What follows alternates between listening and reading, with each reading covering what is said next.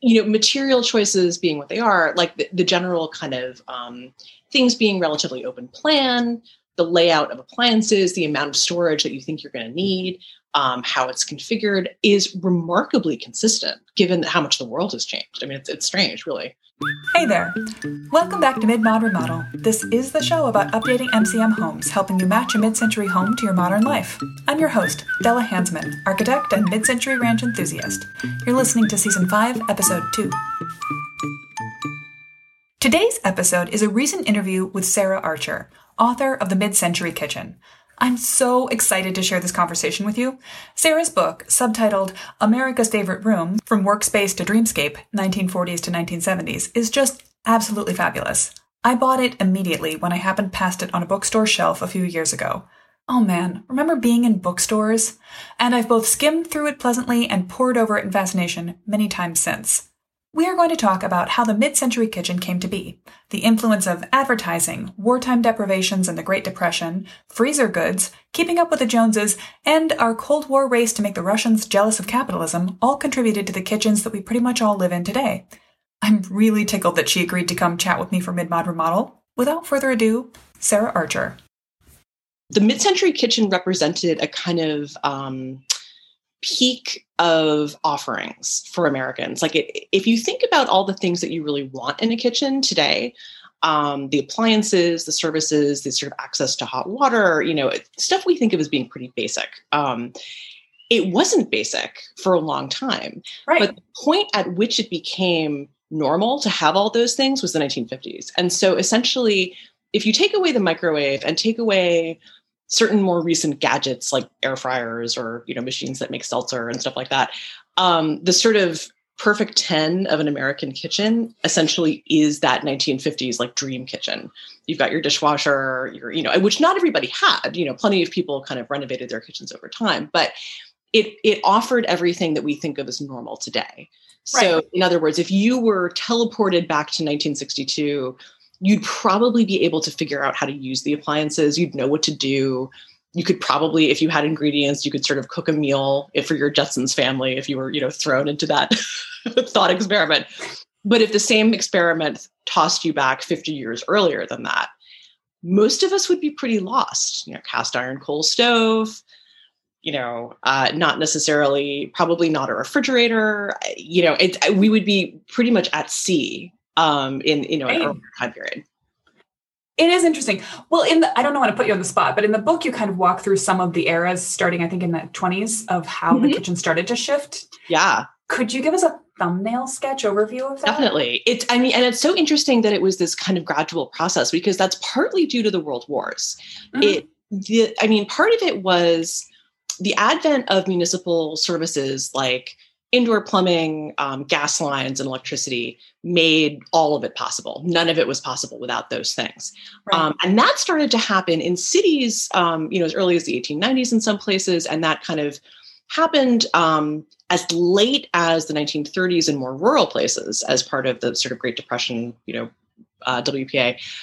And that really sort of told manufacturers, okay, now is the time that people, ordinary people, are going to start buying appliances to make their lives easier. And this fits into kind of a larger pattern of um, manufacturers and designers kind of coming up with cool ways to get people to buy stuff that they don't really need. Um, it would be, I would argue that I need a dishwasher. I, it is hard for me to live without one today. But truth be told, I mean, I'd, I'd live, right, if it, if it went away. But um, the idea of kind of upselling people on appliances creating the need then to buy soap or to buy you know kind of widgets for things that need to be replaced mm-hmm. um, creates all sorts of new kind of kind of consumer streams. And there was a lot of consciousness about that the idea of kind of needing to treat durable goods like throwaway goods in a way um, so they had to be stylish. And in the 20s this was a tiny market. It was you know very very few people are buying refrigerators. And they were very rudimentary. It was you know kind of the era of the icebox.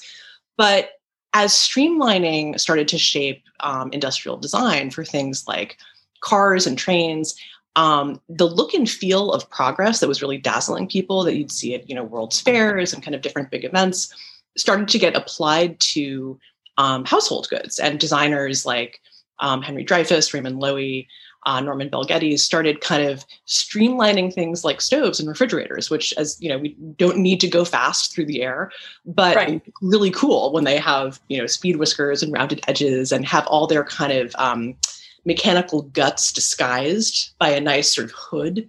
Um, if you if you Google monitor top refrigerator, that will bring up images of this kind of hulking device that was very modern at the time and considered like the latest thing. But and has, there are pictures in the book too. Yes, there's a picture yeah. in the book as well, and of a kind of a model, like a 1920s model, kind of showing mm-hmm. it. And this gigantic condenser, and it's actually just to kind of put in perspective how long ago this is. The nickname comes from the it's the the USS Monitor, like a Civil War ironclad, and so people in the 1920s who still had living memory of that, see like the silhouette of it, it had this kind of hockey puck shaped what? I guess turret on top. And so yeah, this so it's such a reminder. Oh, that's just like a hopscotching back through time. Totally, like a that's really wild. long time ago. And it was like you know the the early ads for these things are like you know you can go away for the weekend. It doesn't require oiling. Like all these things that are like oh great. So it's a pet basically. Exactly. It's like having a dog. Like it's you know having a fridge. But I mean, imagine the alternative: not having a fridge. I right. mean it's made right. So even if you have to oil it, whatever, I mean, that's it sounds crazy, but so then everything essentially grinds to a halt during World War II. And many of the companies that, because we didn't sort of have the same permanent industrial complex, kind of military industrial complex that we do now, that had to be sort of scaled up overnight in 1941. Mm-hmm. And a lot of companies um, stopped making vacuum cleaners and uh, stoves and, and so on and started making um, supplies for, for war. And you could sort of buy war bonds through, you know, Hoover or something and say like, you know, at the end of the war, you can sort of, you know, buy yourself a new vacuum cleaner. Or there's a wonderful kind of um, blueprint ad from Hotpoint that shows your kind of after the, the war ends dream kitchen. This idea that, you know, there's all these, there's going to be all this new housing built and you can access it and it's going to be fabulous and you'll have, you know, hot and cold running services and it's great. So that was kind of the very, very beginning of the kind of post-war dream kitchen. and they were just teasing it, just yes, sort of like they totally. had the idea ready. It's fascinating because I think of this as sort of like um, the market meeting demand, but the way mm-hmm. you're describing it, it's a lot more like they were just waiting for the moment when they could hook people on this. Right. Well, I think it was both. I mean, I think honestly, it was really going back to like the 19 sort of teens and 20s, there were um, you know, lots of home economists, people like Christine Frederick, who were kind of studying the science of sort of operational efficiency in factories and saying, like, how can we apply this to the, the kitchen to reduce steps? And, you know, so a, a lot of the marketing things for um, the very early stages of this in the 1920s and 30s talked about step saving and how it would save your beauty as a woman. Like it would sort of prevent you from becoming like prematurely aged and haggard to like not have to walk back and forth between, you know, it is there, there are pretty a lot we're of all wearing Fitbits. Um, exactly. Because we're exactly. So it's like, that's, you know, we're, we're, we're figuring out in other ways, but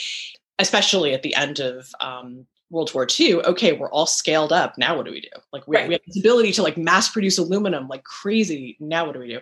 There's so and, many aspects of that in the mid-century house. Carpets made hmm. out of nylon, oh God, parachutes, yeah. all the like everything in the kitchen. It's t- you know, for formica, like all of this stuff, Tupperware. But it was also, I think, absolutely market demand because imagine that you're in that generation that goes from, you know, remembering or living with no indoor plumbing and you know having a, a, coal stove to suddenly like you have a dishwasher like that's pretty life changing and i think you know for people who um it it sort of evolved in tandem with women working mm-hmm. um, you know sort of leaving the farm moving to cities working in professions um, in smaller numbers pursuing higher education, but even in kind of greater numbers, just working outside the home generally. Right. Um, and the idea of kind of, you know, needing and wanting those conveniences, which we, we now take for granted. Yeah. And it's interesting too, because it feels like a lot of it well, it was interesting. The marketing is all how to make it more convenient. And yet the women who are shown in these kitchens are always, they're not dressed to go out the door working. They're dressed like they're going to be in the house all day, but throwing yep. a party. But like um, really fancy. Exactly. Right.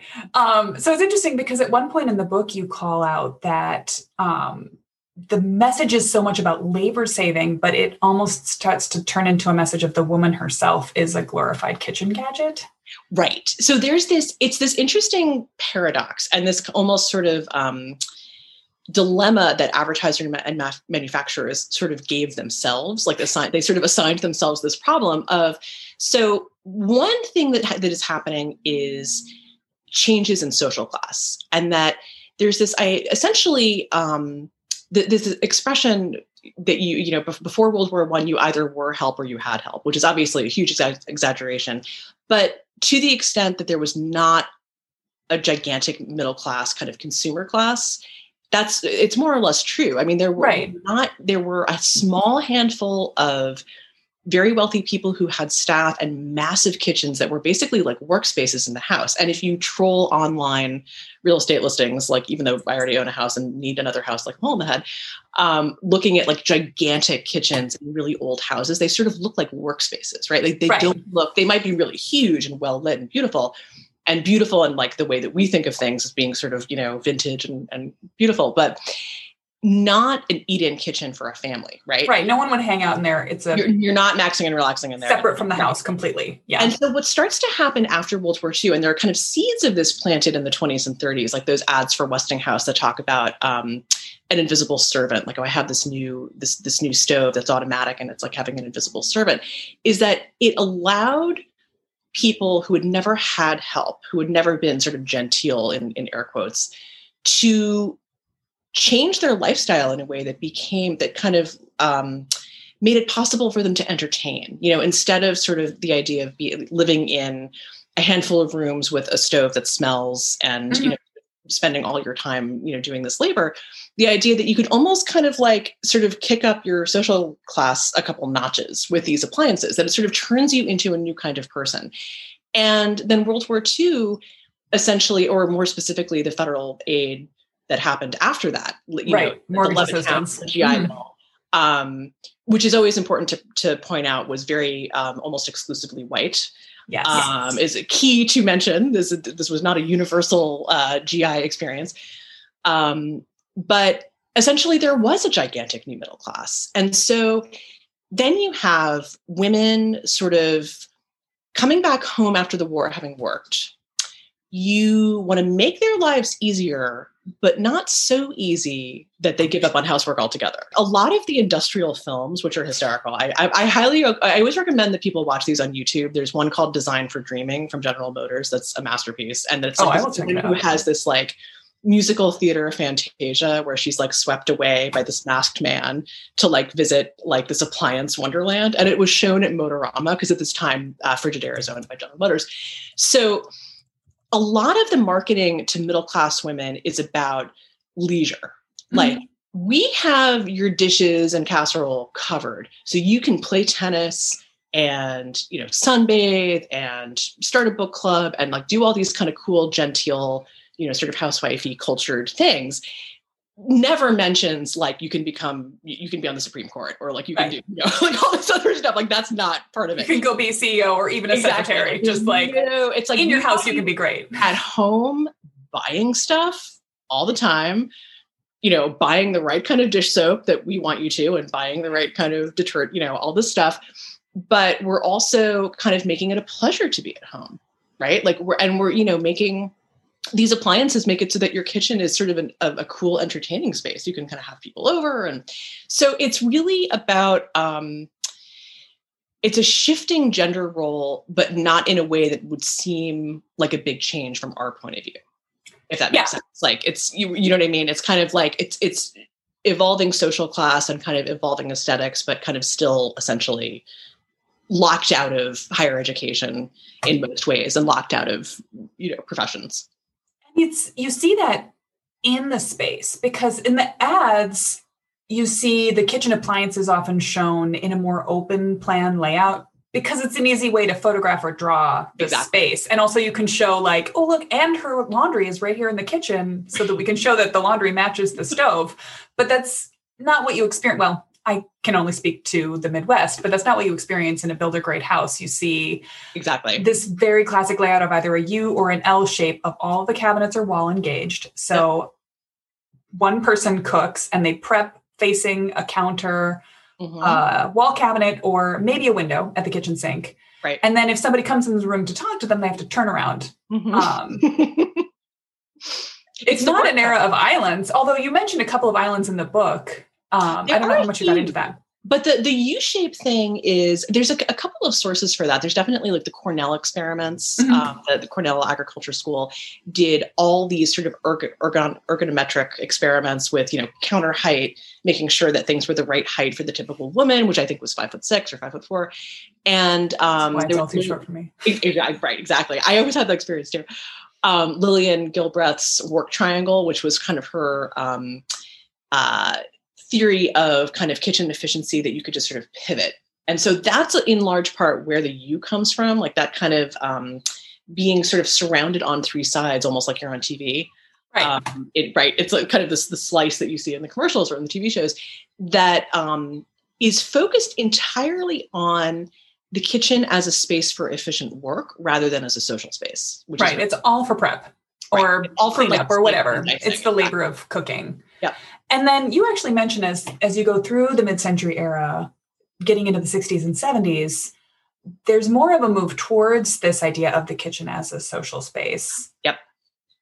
There, I mean, there was always a chance, like in the kitchen, just like mine. I have a 1952 house. I haven't, I haven't remodeled the kitchen yet. I have Oh. plans to work Oh with the existing layout.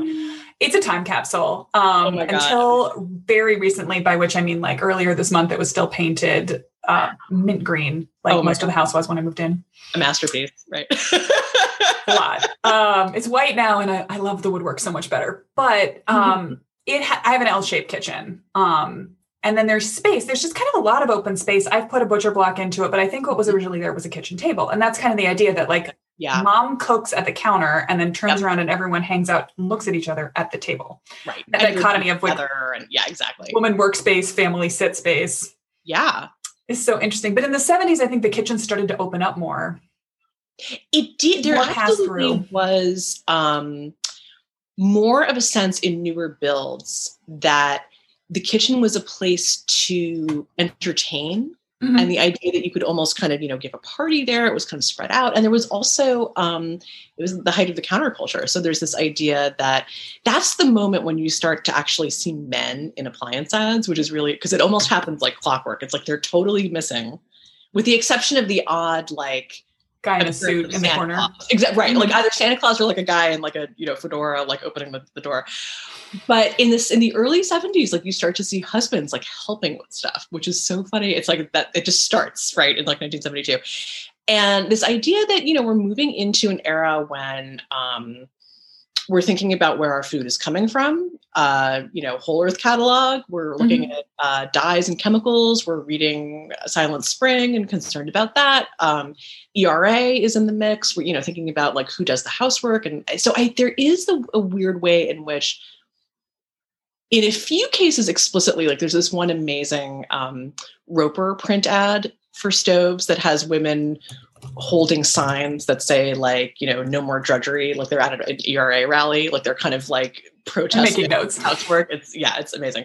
But there's not a ton of that. Like it's it's for the most part it's kind of weaving this subtle counterculture narrative into the traditional formula of like you know it's like your your your wife will think that you're groovy if you buy her this, this washer dryer in like you know ochre or harvest Oh, man. Or whatever. You know it's just kind of it's like so but there definitely is a move especially in shelter magazines too on the editorial side toward this idea of like the kitchen as an entertaining kind of hangout space. Because it's mm-hmm. also kind of the birth of the the gourmet you know as people are watching um, Julia Child and you know kind of delving into new ingredients and really kind of starting to enjoy that Right. And that that sense it's funny because we came from a place where in the pre-World War II era, everything was made from ingredients and everything Mhm. was preserved by hand. And then we got into shelf stable food and refrigeration. And Mhm. now to cook from scratch is this act of choice, of will, of recreation. It's aspirational. Yep. Um, it's a should rather Right. than a have to. Right. Um, because our concerns are totally different and i think that there's this whole thing about pre- preserved food is totally fascinating um, that it was such a time saver because if you think back to the era when you know just sort of around the time that you're worried about like oiling your refrigerator and leaving for the weekend women i mean people generally but women in particular are terrified of food spoilage. And throughout all of the depression, you know, when like nobody has money, you're you buy groceries and like God forbid you screw it up. And if you waste it, bad. it's so expensive and so much has been wasted. So for that generation, then shelf stable food is like a miracle, right? Because then mm-hmm. it's like, oh, I can do my shopping. I don't have to worry. I can, you know, at least I have this whole kind of stockpile. I, you know, I won't, nothing will be wasted. Because I think it, we are sort of, because we've been through so much financial shenanigans in our, our lifetime, it, I think the, the shock of the depression, it, because of its severity, and just the, the, the the lack of safety nets that existed when it occurred are the kind of trauma of that and the, the way in which it marked people who lived through it is a little hard to relate to for people now. Just because there are kind of different you know there are ways to access. It lingered. I mean that it's i have a, one of those like jump back connections. My great grandmother for whom i'm named who i only vaguely remember but there are so many stories about her in the family was famously obsessed with having freezing technology. And wow. she would put together a big spread when the family would come to visit. She would like fill the table with food. And then as you were in the middle of eating it, she would say, Do you like those beans? Put those up in 62. Um, it was be like several years previously. And they've been frozen in time ever since. That's incredible. And my parents that's, would be like, "Oh yeah, they're great, Grandma." Um, right, right. But yeah, she exactly. was so wowed by that the, like the longer right, she could keep them, the cooler it was. Yeah, absolutely. Because it's sort of you know it's a, it's canning and preserving is a life skill. Um, it, you know, and people are. It. I remember when I, I when I was teaching history of modern design um, a few years ago. To the students, then I guess would have been born in like the mid to late '90s or something like that. They were nice young people. Um, and I was kind of trying to get across to them to the extent that I can.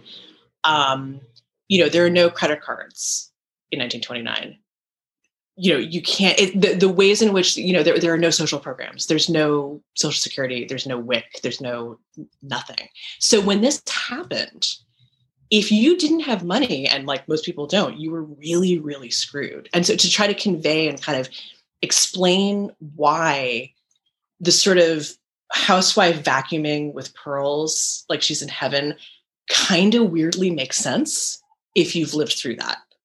Like if if you experience that deprivation right. kind of came out the other side then you're like oh it's a miracle. You know it's like this is the greatest thing ever. And we look at it and we're kind of like go to grad school like right. you know like what pills are you on? Maybe literally. you know um, and which I, I say that not in any way to at all minimize the struggle that people are going through in this pandemic. Economically financially a lot of things are extraordinarily screwed up in the united states you know mm-hmm. sort of not say that that's not the case, but I think um, it's important to kind of remember the, the we don't have enough guardrails now, but there were like no guardrails. Right. Then. So that what it meant to get into a house and have a mid-century kitchen was the as a nightmare, oh, a light bulb. Oh my god, it was right. It was it was rare. Um, and it is becoming increasingly rare, I think, nowadays. Anyway, yeah, that's a separate topic. it's a thing that um, millennials don't love now, and I'm sure that um, Gen Z is going to have even more fun trying to get houses. But uh, yeah, it's yeah, a whole we thing. Need, we need like a, a, series of mini revolutions in this country, real, real estate revolutions. Well, it is interesting though because we're still living in the housing stock that was built yeah. then. Um, and if we aren't, I mean, it's interesting too because the mid-century kitchen, if a house was built before that, even, I mean, houses aren't that old in America, but even a hundred years before that, it certainly has been updated. No uh, what is it? No more, no earlier than the mid century, mm-hmm. and probably right. since then. And if we live in a house that was built in the 90s, a builder basic kitchen is still pretty informed by the unit module of Absolutely. a mid century yeah. kitchen. Even though our, our lives have changed a lot since then, and we aren't impressed by some of the same right we're not sort of dazzled by the same thing right but the weird but it's in a way it's like that makes it all the weirder that it hasn't changed that much like certain mm-hmm. things like um, the preference for wooden cabinets is something that you don't see really in mid-century or or it's sort of a certain kind of like um, you know kind of carved wooden cabinets. Like that was kind of a real 70s 80s thing right. experience. But you know material choices being what they are like the, the general kind of um, things being relatively open plan the layout of appliances the amount of storage that you think you're going to need um, how it's configured is remarkably consistent given how much the world has changed. I mean, it's, it's strange, really. Right. And I think the the thing I run into the most when I'm helping people who have a house like this and they want to remodel it is that it's not that well, people everyone feels like they need more space. Mm-hmm. That's fair, although it's debatable in terms of efficiency and how it's being used and whatnot. But the thing that people really run into is that it's really hard for multiple people to a hang out in a kitchen but b cook in a kitchen together if it was designed in the mid-century you're going to be bumping hips and reaching for the wrong drawers and cross opening the stove and the dishwasher. You know, if you're going to try to have a whole family cook at once, mm-hmm. people are going to bump hips. But I think this the the trick really to be able to get people to cook to to cook at the same time or even to people to cook and hang out is to have any kind of space where you can look directly across at someone, exactly. be it a peninsula, which is more common in these small, tight kitchen yep. remodels, or an island, yeah. the dream let's see. I wanted to just sort of ask, what was your what was what's your thought on how we live today in a mid-century kitchen? Or maybe hmm. they need to change, or maybe they don't. Maybe we just need to adapt ourselves. Yeah. Looking back at the history, it's such a it's such an interesting question and it's so and people it's funny people often assume that i have like a time capsule kitchen and i totally don't like it's mostly ikea like but and that's just because of the the quirks of of where we live but i think you know, in terms of, I think there's a lot of value in preserving some of those design traditions by kind of seeking out those materials. Like if you can find some really cool formica that's like a little bit 1954, like and you and it works, like I think that's great. I think I love the idea of kind of um, there being a tradition in the same way that people will will seek out um, you know a 19th century fabric or put you know 18th century farmhouse furniture in their home because they're trying to sort of keep a design aesthetic alive yeah why not do that with you know if you can find um, a frigidaire Flair stove that works. Which if you can find one it probably I, does work. Yeah they're great. Like that's awesome. I, I think that's totally cool. Yeah. Like and a lot of times i think the solution is not build new, build bigger, build better. It's fit into the space you have. Reconfigure things, preserve what you can. Yeah. Take lessons from what worked in the past. And then also be aware. I think the benefit of a book like yours is both inspirational to just flip through and say, oh my God, this is the paint color for my kitchen, but also to say, this is the social movement that caused this to happen. Right. These are the economic forces that created this. How do I push back against that? How do I refer to it? Even and you, exactly. you don't have to adhere to it. Yeah, and I, I mean, there's so much oh, there's so much trophy kitchening today with the like Wolf refrigerator and the La Cornue stove. Everything that's yeah. sort of dream-ish. But I mean, I don't know. From my point of view as a designer, I hate to see too much money go into appliances because that limits all of your other choices in terms of everything Absolutely. else. And yep. it's it does I don't know how much it wins you. If you're a gourmet, yeah. sure, maybe you need that. But a lot of people, I mean, the question that I ask my clients is, you know, like, are you cooks? Do you cook at all? Yeah. Do you cook a lot? Does the whole family cook? Does one person cook? You know, it matters. I think kitchens right. also got into the habit of being very one size fits all. Right. And as much as they were customizable in terms of like, oh, mine's blue and mine's pink, they were the same. Same basic setup, like same yeah. basic menu of like, here are the things. And I think there are a lot of like funny configurations that probably, depending on the person, would be totally fine. This has been such a pleasure. I could keep you on the phone forever. I have to cut this off, but I have to thank you so much. I don't know what your next project is, but if it's in any way related to mid-century, I'd love to point my it listeners at it. I am actually working on a new proposal um, that is design related, but it may be sort of like mid-century as a jumping off point. So I, I will watch this space, as they say. Oh, absolutely. keep everybody posted on that. Thank you so much for having me. It was really fun. What a delight. I've learned a few things I didn't know even from reading the book, which I recommend you all rush out and get. I'll link to the info in the show notes so you can make the mid century kitchen your own with just a few clicks or easily source it from your local bookstore. Find that link in the show notes at midmod-midwest.com slash 502. You can help new listeners find the show by adding a rating and review. Don't forget to subscribe to the podcast to make sure you never miss an episode. And speaking of conversations about mid century kitchens, let's continue this one on Clubhouse. If you haven't heard of it yet, Clubhouse is a new social media platform that is voice only. It's kind of like a live podcast where you get to talk back to the host. That's me. I'd love to talk to you there, and I'm hosting a regular Wednesday evening room at 6 p.m. Central. It's called surprise, surprise, Mid-Mod Remodel, and you can find it in the House and Renovation Club. Clubhouse is invite only at the moment, but I have invites to spare, so drop me a DM on Instagram and I'll hook you up. Next week, I'll be sharing some of my own thoughts and experiences with mid century kitchen layout challenges. See you then.